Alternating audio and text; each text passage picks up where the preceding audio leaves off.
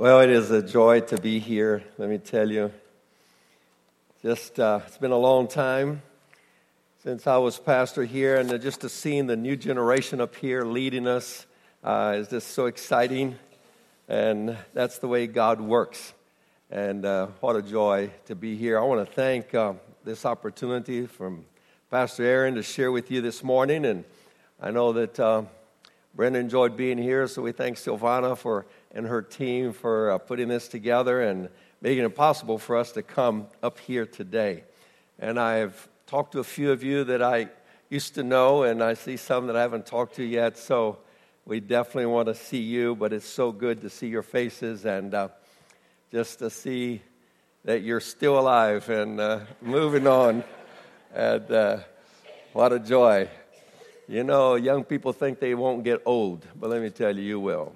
And, uh, but you know what? It's okay. It's okay. I mean, life is fun, and we just move on. And, uh, you know, when you're a believer, you never die uh, spiritually, and so you go to heaven and just keep on living and uh, relating to God, and what, that's what it's all about. And so it's a wonderful experience. Well, this morning, uh, if you open your Bibles um, to uh, Genesis chapter 1, Genesis chapter 1, I want to read just a few verses here that give you an idea, perhaps, of um, what we're going to be talking about today.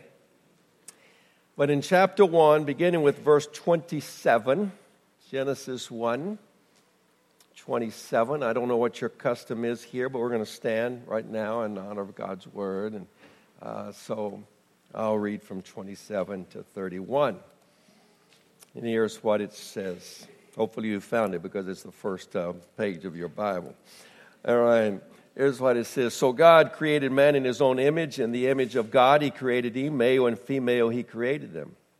God blessed them and said to them, notice those words. God said to them, Be fruitful and increase in number, fill the earth and subdue it, rule over the fish of the sea and the birds of the air, over every living creature that moves on the ground.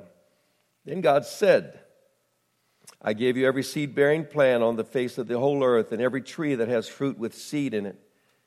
They will be yours for food. And to all the beasts of the earth, and all the birds of the air, and all the creatures that move on the ground, everything that has the breath of life in it, I give every green plant for food. And it was so. God saw that all he had made, and it was very good. And there was evening, and there was morning the sixth day. May God bless his word. You may be seated.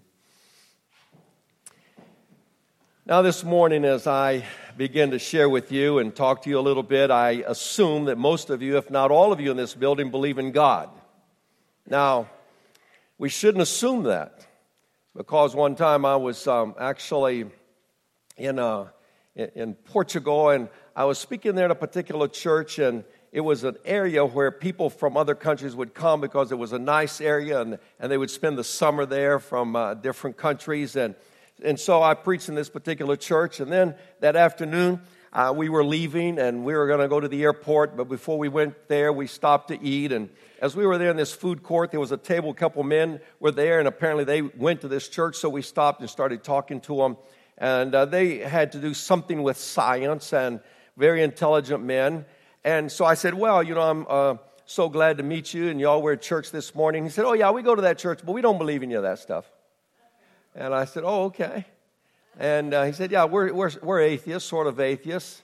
But then they began to talk to me about science and about the stars and the constellations and uh, the heavens. And they were saying some incredible things. That's been a long time. I can't remember all they said. But all I know, I was just enthralled. I mean, it was amazing what these men were saying. And the more they talked, the more I believed in God. I mean, you know, the more they explained to me what was going on there, I thought, wow, you know, we have an incredible God. So when uh, it was time to go, I said, you know, look, I've got to go, but I just want to t- tell you, man, this one thing. I want to thank you because you have so strengthened my faith in God. And uh, yet they didn't believe in God. Uh, but, you know, so I'm assuming today, though, that uh, I'm in a group here of people that really uh, know God and believe in God and uh, really want to share Him with the world. Now, I want to ask you a very, what I believe is an important question. I ask this question to many people today, and, you know, I find that most people, even though it's a, I, I think the answer is fairly simple, but most people do not know actually uh, how to answer this question. And, and here's the question you know, the question is this What is the fundamental number one reason God put you here on this earth? What is it that God wants? Why were you born? Why did He knit you together in your mother's womb, according to Psalm 139? You know, what does God want with you? What is the ultimate purpose, ultimately, uh, you know, of life? And what is it that it's all about? Well, you know, the answer really is very simple, but I don't know how much we really think about it. And so here's the answer. I'm going to tell you, we don't have time.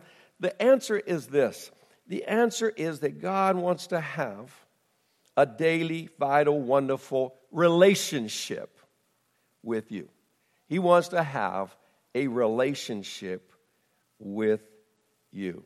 And so today, what we want to do is talk about being born for relationship. Born for relationship. And, uh, you know, we're going to talk about uh, really three main things today. We're going to talk about, you know, what is life really all about, and it's about relationships. In second place, we're going to talk, you know, what, uh, uh, what was and is essential to make it work like it's supposed to work. How, if life is going to work like it's supposed to work, what do we need? Well, we need something all of you know about, and it's called salvation. And we're going to get there. The third thing we're going to be talking about today is, you know, what are the benefits? what is actually the result of this new relationship with God? I personally believe that one of the reasons many, many Christians never go very far is because they do not understand how good it is to be a Christian. You know, Christianity is the superior way of life. There is no religion, there is nothing in the world that can offer you what Christianity offers. And so we need to understand and grasp a little bit and, and perhaps get a few concepts in our mind about that particular truth. Now, let's start with uh, what is life all about. You see, God loves you and He wants to have a relationship with you, and He wants it to bring joy to your heart. You know, uh, I read it, but you know the first thing God did after He created mankind? The very first thing, He talked to him. That's what God did. That's in Genesis 1. I read it to you. He said to man, He talked to him.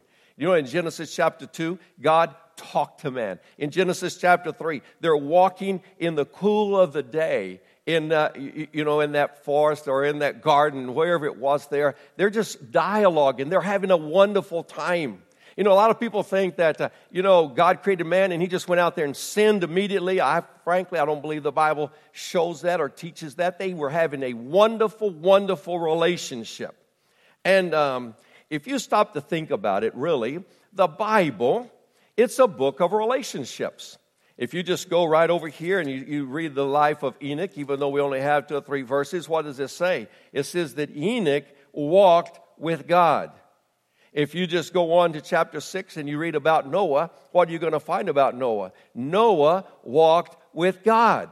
And if you go a little further and you talk about Abraham, Abraham was the friend of God. Abraham had such a relationship with God that he actually talked to God about saving a city that God was planning to destroy. I mean, that's pretty powerful and, and, and courageous for him to go and talk to God about that. But I'm going to tell you, it was a relationship that he had. His son Isaac was out in the field meditating uh, before he got married. And what was he doing? He was meditating on God. And Jacob saw, you know, this vision of God. He had an incredible relationship. And I tell you, all you have to do is go through Scripture. Moses, he saw the back of God because of a relationship. David was a man after God's own heart, despite all of his problems. Daniel was a man who wouldn't give in and, and bow to another God. Why? Because he loved God. He had a relationship with God. You go to the New Testament, what do you find? You find Jesus. And, Jesus, and you know, God said, This is my son in whom I am well pleased. Why? Because Jesus spent time with his Father. He prayed, he was with him all of the time.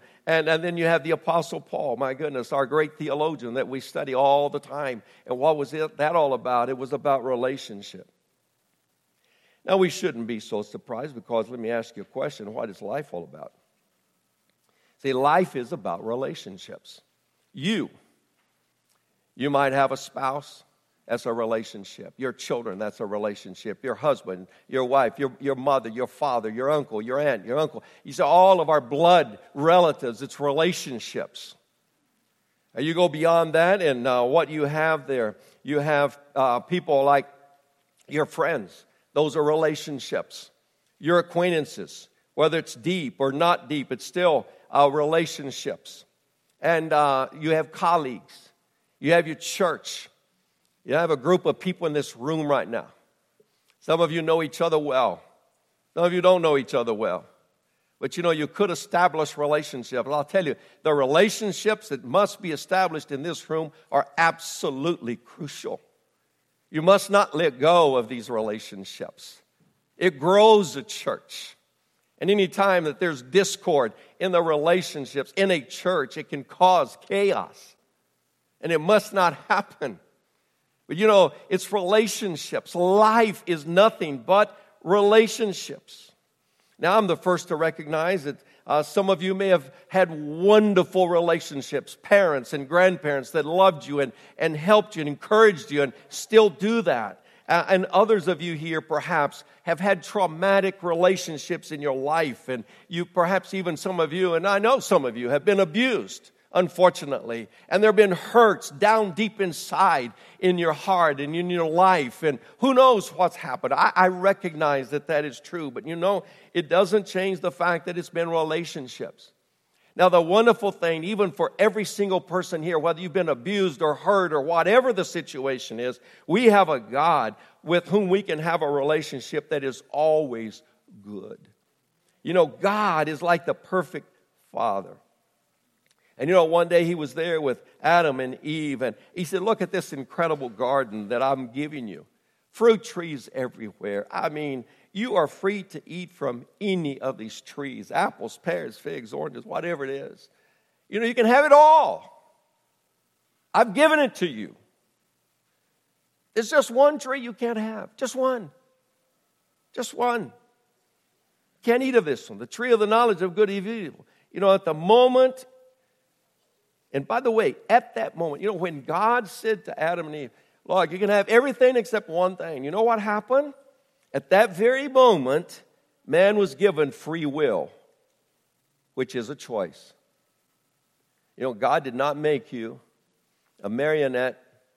You know, you're not a doll. You don't have to bow. You have a choice whether or not you want God or you don't want God. And on that day, He gave man a choice.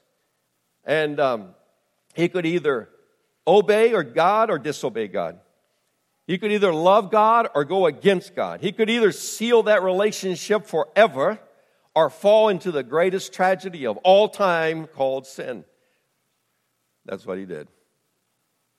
He chose sin. So they entered a losing war with God. Do you realize on that day that Adam and Eve decreed spiritual, physical actually, and spiritual death for themselves? So they ate of the tree. A tragic separation occurred with regard to the eternal relationship between God and man. So we have to come to this next concept. You know, what is essential to make life work like it's supposed to work? Well, if we skip millennia and we consider the history found in the New Testament, we come to Jesus Christ. So Jesus comes to this earth, and all of you study this, you know this. But when he was 12 years old, he's there in the temple, and you know, we discover he had already had a vital relationship with God. Let's not discount these children. I tell you, they're brilliant. We start them early and they can avoid all kinds of issues and problems that the world is throwing at them all the time. If you, as parents and grandparents and friends, would just encourage them and help them and trust them and put it in their hands. Jesus was 12. And he starts then later in as 30 and 30, as, as, as when he was 30, his ministry. He's baptized by, by John. And, you know, like I said, God from heaven says, This is my beloved Son in whom I'm well pleased. And Jesus had been spending, according to Mark 135, time with his Father. You know, he was in such close relationship with God the Father that he would say, You know, my work is to do the will of my Father. So we know the story, but you know, at the end of those three years here on earth, what happened? He goes to the cross after showing us how to live. after showing and living a perfect life, he goes to the cross and he's killed, paying for your sins and for mine. Paying for your sins and mine. When Jesus cried out in Matthew 27 46, remember when he said, My God, my God, why hast thou forsaken me? Let me tell you what that meant. You see, from eternity, there was God. God, the Father, Son, and Spirit. They were triune. They were in a relationship. When he said, Why hast thou forsaken me? Something incredible happened the eternal relationship that up to that time was perfect. It was broken for the very first time in all of eternity. They broke their relationship. And why? So that the entire weight of the world's sin could fall upon Jesus. The entire weight of our sin you see, they had to separate so that Jesus on the cross could take all of the weight of sin that was there. And so they were separated so that you and I could come back to God, so that you and I could start living the reason for which we were created. You see, Jesus that day became the bridge, the bridge, so that we could come back to the reason for which we were born as we would confess our sins, as we would trust in Christ as our Savior. I, listen, I don't know of your past. And uh, I said earlier, some of you may have, you know, you've come from good families, you've lived, generally speaking, a good life. I know that others here have suffered, like I said. Perhaps you were abused physically, emotionally, sexually, mentally. Maybe you were even abandoned by a parent. You know, um, sometimes we judge people so quickly. Uh, if you follow basketball, professional basketball, there was a player, he's just stopped playing, but Dennis Rodman. He's a pro basketball player in America, and, and he writes about a time when he was very young. And, um, you know, things were difficult in his home, and his father really wasn't the father he should be. But Dennis Rodman still liked his father. But his father one day said, I'm leaving, the, I'm leaving. And Dennis, as a child, begged his father not to leave. Don't leave, Dad, don't leave. But you know, after a few days, Dennis Rodman's father gets in a car and he says, I'm leaving and I'm not coming back. And he backs out his driveway. And Dennis was there. He said, Dad, don't go, don't go, Dad, don't go. And he backs his car up and then he goes down the street and he leaves that home. And dennis runs after that car saying dad don't leave don't leave. And his father abandoned him. He abandoned him. Let me tell you something. Our god who abandoned his son for a moment on the cross for your sake, will never abandon you. He will never abandon you. And praise God, He raised Jesus from the dead. So Christ is alive today. So I'm telling all of us here today, and but you that yet don't have that privilege of knowing this incredible God that uh, you can start your walk with God today. You can accept the truth that God loves you and uh, that admit that you're a sinner because, listen, when Adam sinned, after that we all sinned. Every person has sinned and we're separated from God. But you know, Jesus came to die on that cross to take your sin and to forgive you of your sin if you'll simply believe into Him and ask Him to come into your life and give you eternal life. And then at that moment, a new relationship begins, and all of a sudden, life springs forth like the sun. We must come to Christ. You know, God created us for a relationship, and all was going well. But man blew the relationship, and so we were separated from God. So there had to be a way, and the only way was Jesus Christ.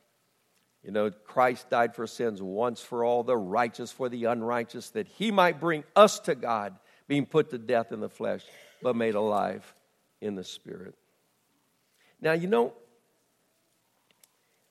I'm going to talk to you about some benefits. You know, what is the result of this new relationship with God? I just, uh, over my life, I've just said, you know, there's a problem. And somehow Christian people haven't connected. They just don't know how good they have it. And that bothers me because you have it good. We need to understand that we have something the world does not have. And uh, if you just go through Scripture, you find amazing things and many, many things. But let's just start with one of the benefits. Well, first of all, you have eternal life with God. You see, when uh, this physical body that we have stops cooperating with us and it's no more, right? You know, the real you continues to live with life, to live eternally with God. This relationship continues in heaven. You know, uh, a lot of times we, and, and I have no problem with this. Any, any way you want to share the gospel with somebody, that's fine with me as long as you share the gospel. Uh, you know, we talk sometimes, well, you know, we're saved in order to go to heaven. That is not the reason you're saved. You are saved to have a relationship with God. And that relationship goes forever. It so happens it will continue in heaven. Heaven is the icing on the cake. That's where we're going to spend eternity with God. But you know, if we don't have a relationship with God, first of all, we're not even going to get there. But you know, that's why that relationship ought to be deep. The deeper it is, the better it's going to be. Uh, perhaps. I think it's just going to be great. But uh, you know, the relationship is a forever relationship. That's something you receive. And then another thing you receive is peace peace in your soul your soul is made up, as you know, of your mind, everything you think, of your will, everything you do, actions, and of, and of your emotions, everything you feel. And you know, God gives you peace.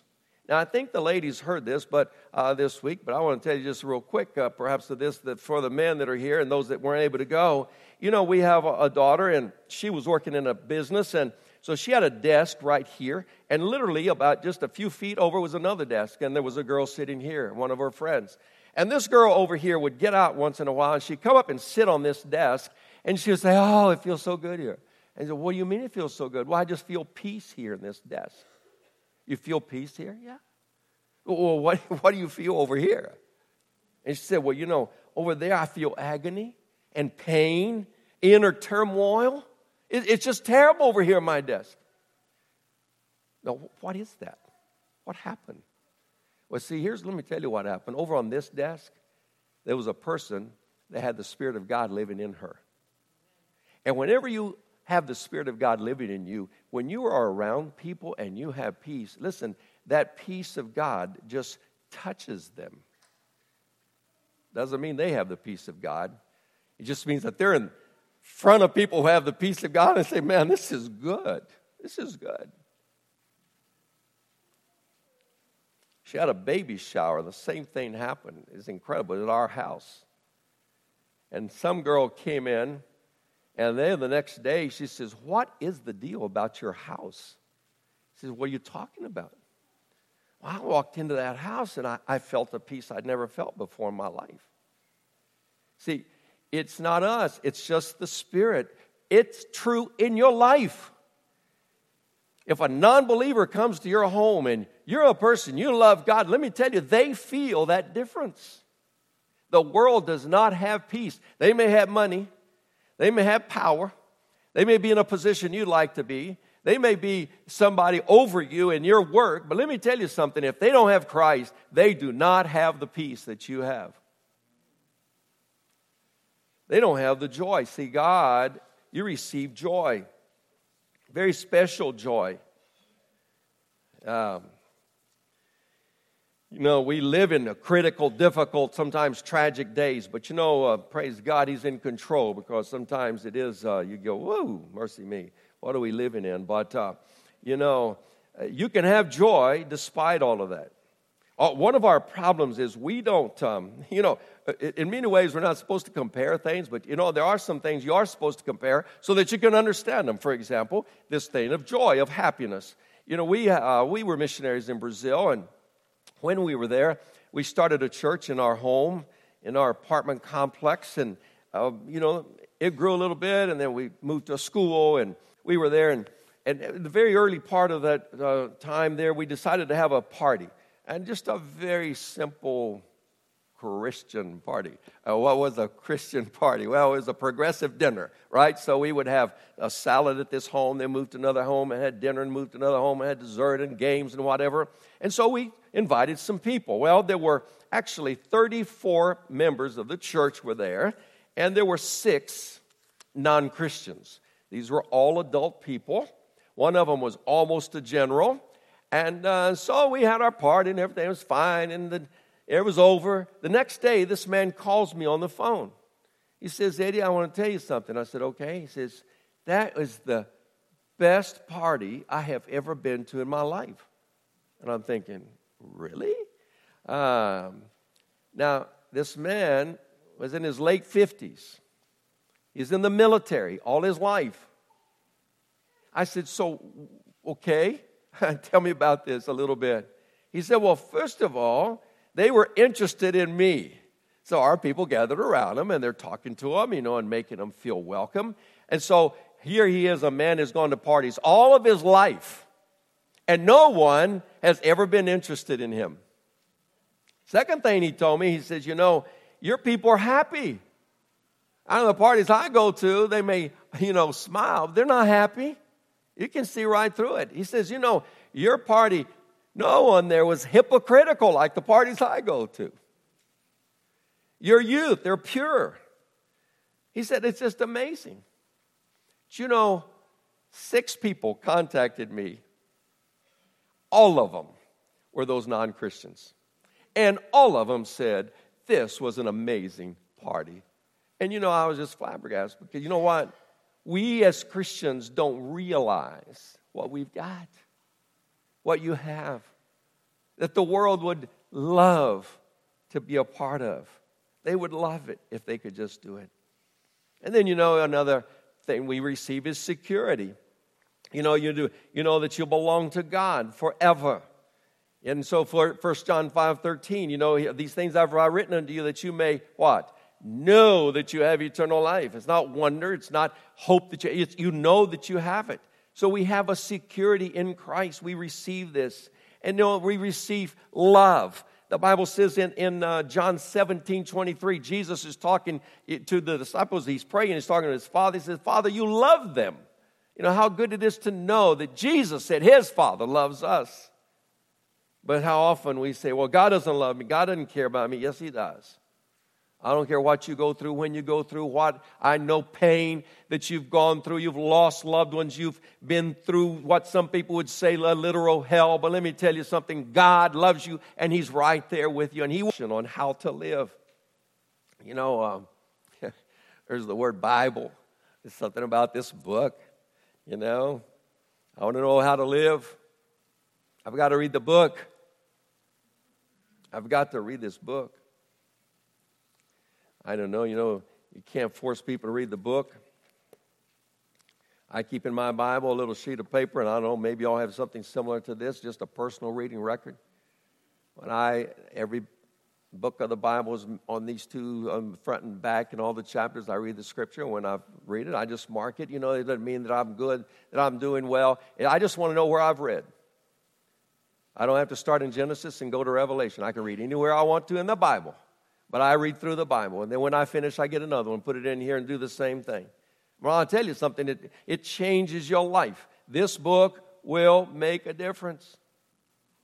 Now, I had a godly grandfather. The man was amazing. You know, they figured out when he died at 89 years of age that he had read through the Bible 300 times. 300. And at 89, he called me into the living room one time and he said, Eddie, come here. I want to show you something I just learned. What I'm saying to you, if we want to know how to live, how to live with ourselves, with our family, with our friends, your future, as well as your work, your vocation, your government, your world, we've got to go to God. Got to read the book. Keep reading it. Start today. Do whatever you need to do. Read the Bible. Ask your pastor, God, Pastor, where do I start? Let him tell you where to start if you don't know where to start. And then you know something else you receive? You receive transformation, which is the grace of God. Now, in Philippians 2:13 it says for it is God who works in you to will and to act according to his good purpose. You know, of course grace is, is the unmerited favor of God, but I love what some people would call the active definition of grace, which is God giving you the desire and the power to do his work, to do his will. You know, there's something inside of you that happens. Grace inside of you motivates you, it changes, it, it does something to you. Now, what does it do? For example, according to that verse, you are motivated to be honest. Now, let's ask do you think the world out there is motivated to be honest? Is, is that what they're all about, being honest? Uh, you know, uh, you're motivated to tell the truth. You know, let's think about the world. Is the world out there just telling the truth every time they talk? You know, one secretary was asked one time, you know, do you ever have to lie uh, on, at your work? And she said, oh, yeah. He said, How many times do you lie? She said, 123 a day. They said, What? And they said, Yeah, because I they say, Hey, I want to talk to your boss. I look at the boss and he says, No, I'm not here. So well, the boss is not here. So all day long she's saying the boss is not here when he's sitting right there. You know, so you know, look, the world is just out there having a good time lying. But they're unhappy. You know, you're motivated to live in peace. You're not out there trying to create war. You know, we're out, you see, we're motivated to love the world because we're out doing what? Many of you are out there making disciples, what? Of the world. You're making disciples. You're, we're, you know, we're motivated to help people. You're motivated to do good works. You're motivated to be a light to the world around you, to tell others about the only true God that transformed your life. You know, truth, righteousness, and a pure life will be the desire of your heart. That's, that's receiving transformation. See, when God comes into your life through Christ, something happens. And these are some of the things that He gives you so that you can do what He wants you to do. You know, God gives you, he, you receive a spiritual gift in order to help those around you. you know, there's a whole list there in Romans 12. You ought to find seven gifts there. You have one of those. And through one of those gifts, you can help people all the time. And then you receive faith. You know, in Hebrews 11 6, it's impossible to, um, the Bible says, uh, it is impossible to please God without faith. Uh, because um, anyone who comes to Him must believe that He exists and that He rewards those who earnestly seek Him. You know, why we, we think, um, oh, anybody can have faith, but no, God gives you faith. You know, I, I believe in God. I hope you know that. I am fascinated by His architecture in all the areas of life. God is indeed the designer, He's the architect of all creation. He, I think God, you know, I think He designed for fun. I think God, you know, when I think of the ocean and the and the fish and all of these things, I, I just think God had fun making these animals and just say, boy, I'm going to color this one, I won't color this one, I'll make this one this way and this one that way. And you know, um, he designed the smallest as well as the largest animal on the face of the earth and on between. According to many sources, the smallest known animal in the world is a microscopic water dwelling invertebrate called the tardigrade. I think that's the way you pronounce it. This is also known as the water bear, but tardigrades have eight legs and segmented bodies. They look like short, chubby caterpillars. They are found all over the world, from the highest mountain to the deepest ocean trenches. Scientists have identified more than a thousand different species of tardigrades, and is in the smallest species, adults reach lengths of less than 0.1 millimeters. That's four thousandths of an inch. That's the smallest. So God is saying, mm, I think I'll make something real small. And He did. Now, the largest, if I researched correctly, uh, and so forgive me if I didn't, is the blue whale.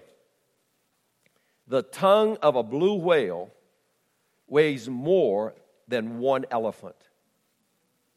It takes 16 elephants to weigh as much as one blue whale.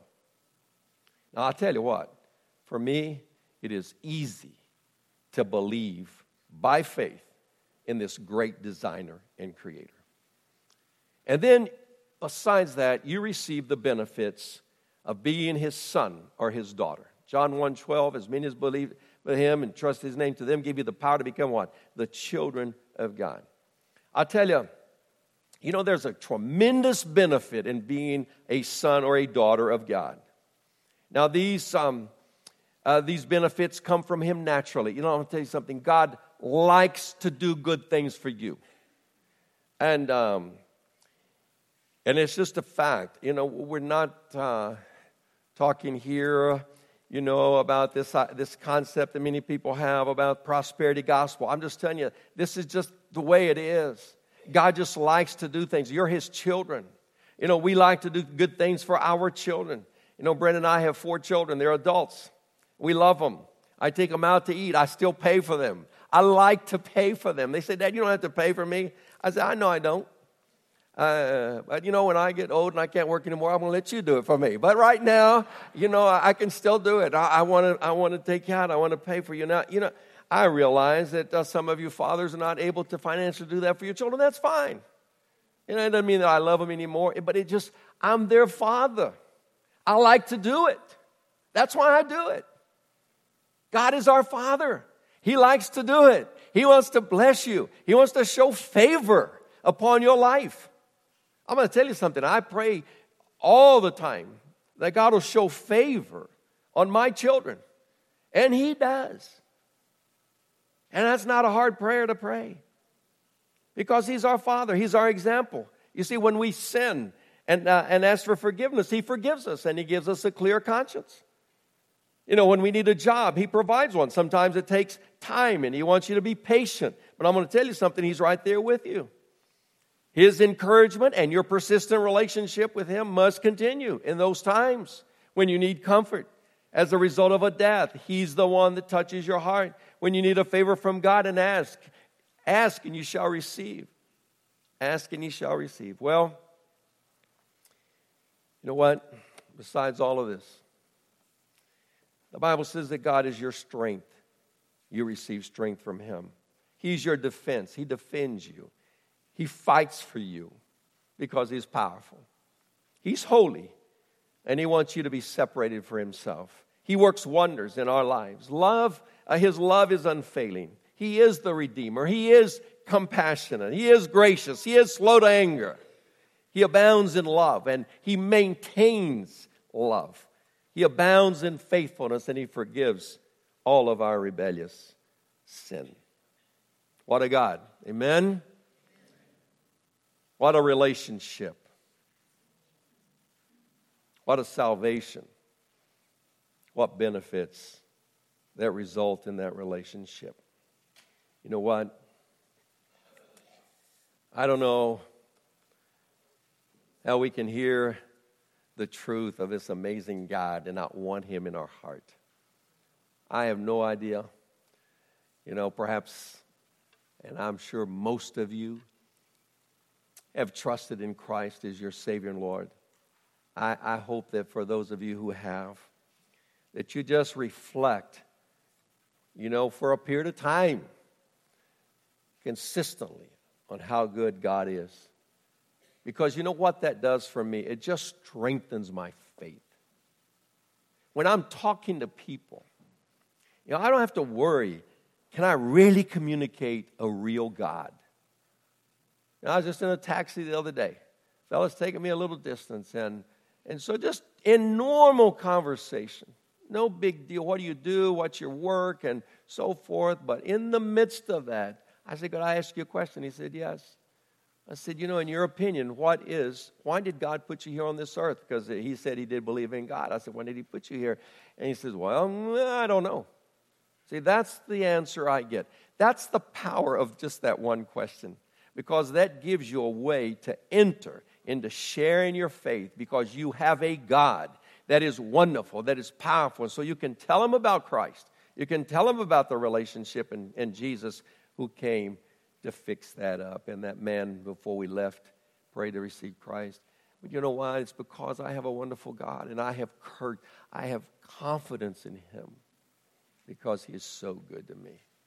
So today, I'm going to ask those of you who have not yet trusted in Christ. You've thought about it. Perhaps you've come to this church for months, but you've never made that decision to follow Jesus, to really have him in your heart. This is the day for you. This is the day. So we're going to pray. I'm going to pray a prayer. Very simple prayer, but you know what? I, I, it can't be your prayer. You can repeat these words. They have to come from your heart to God. But I'll tell you, if you'll do that, Jesus Christ will come into your life today, at this moment. He'll give you life, and He'll give you eternal life. So let's bow together for prayer. And as I pray, if you will just trust in Christ, pray this prayer with me, and let it be the prayer of your heart. Heavenly Father, I heard that you love me, and I believe it. Thank you for loving me. And also know, without a doubt, I've sinned, I've gone against you. And so today, I confess my sin. And I ask you, dear God, please forgive me. And I know that you forgive, and so thank you for forgiving me of my sin. And today I choose to believe in Jesus Christ as my Lord and as my Savior. So, Lord Jesus, please come into my life. Please come into my life. And by faith, I believe you've done it. So thank you for coming in.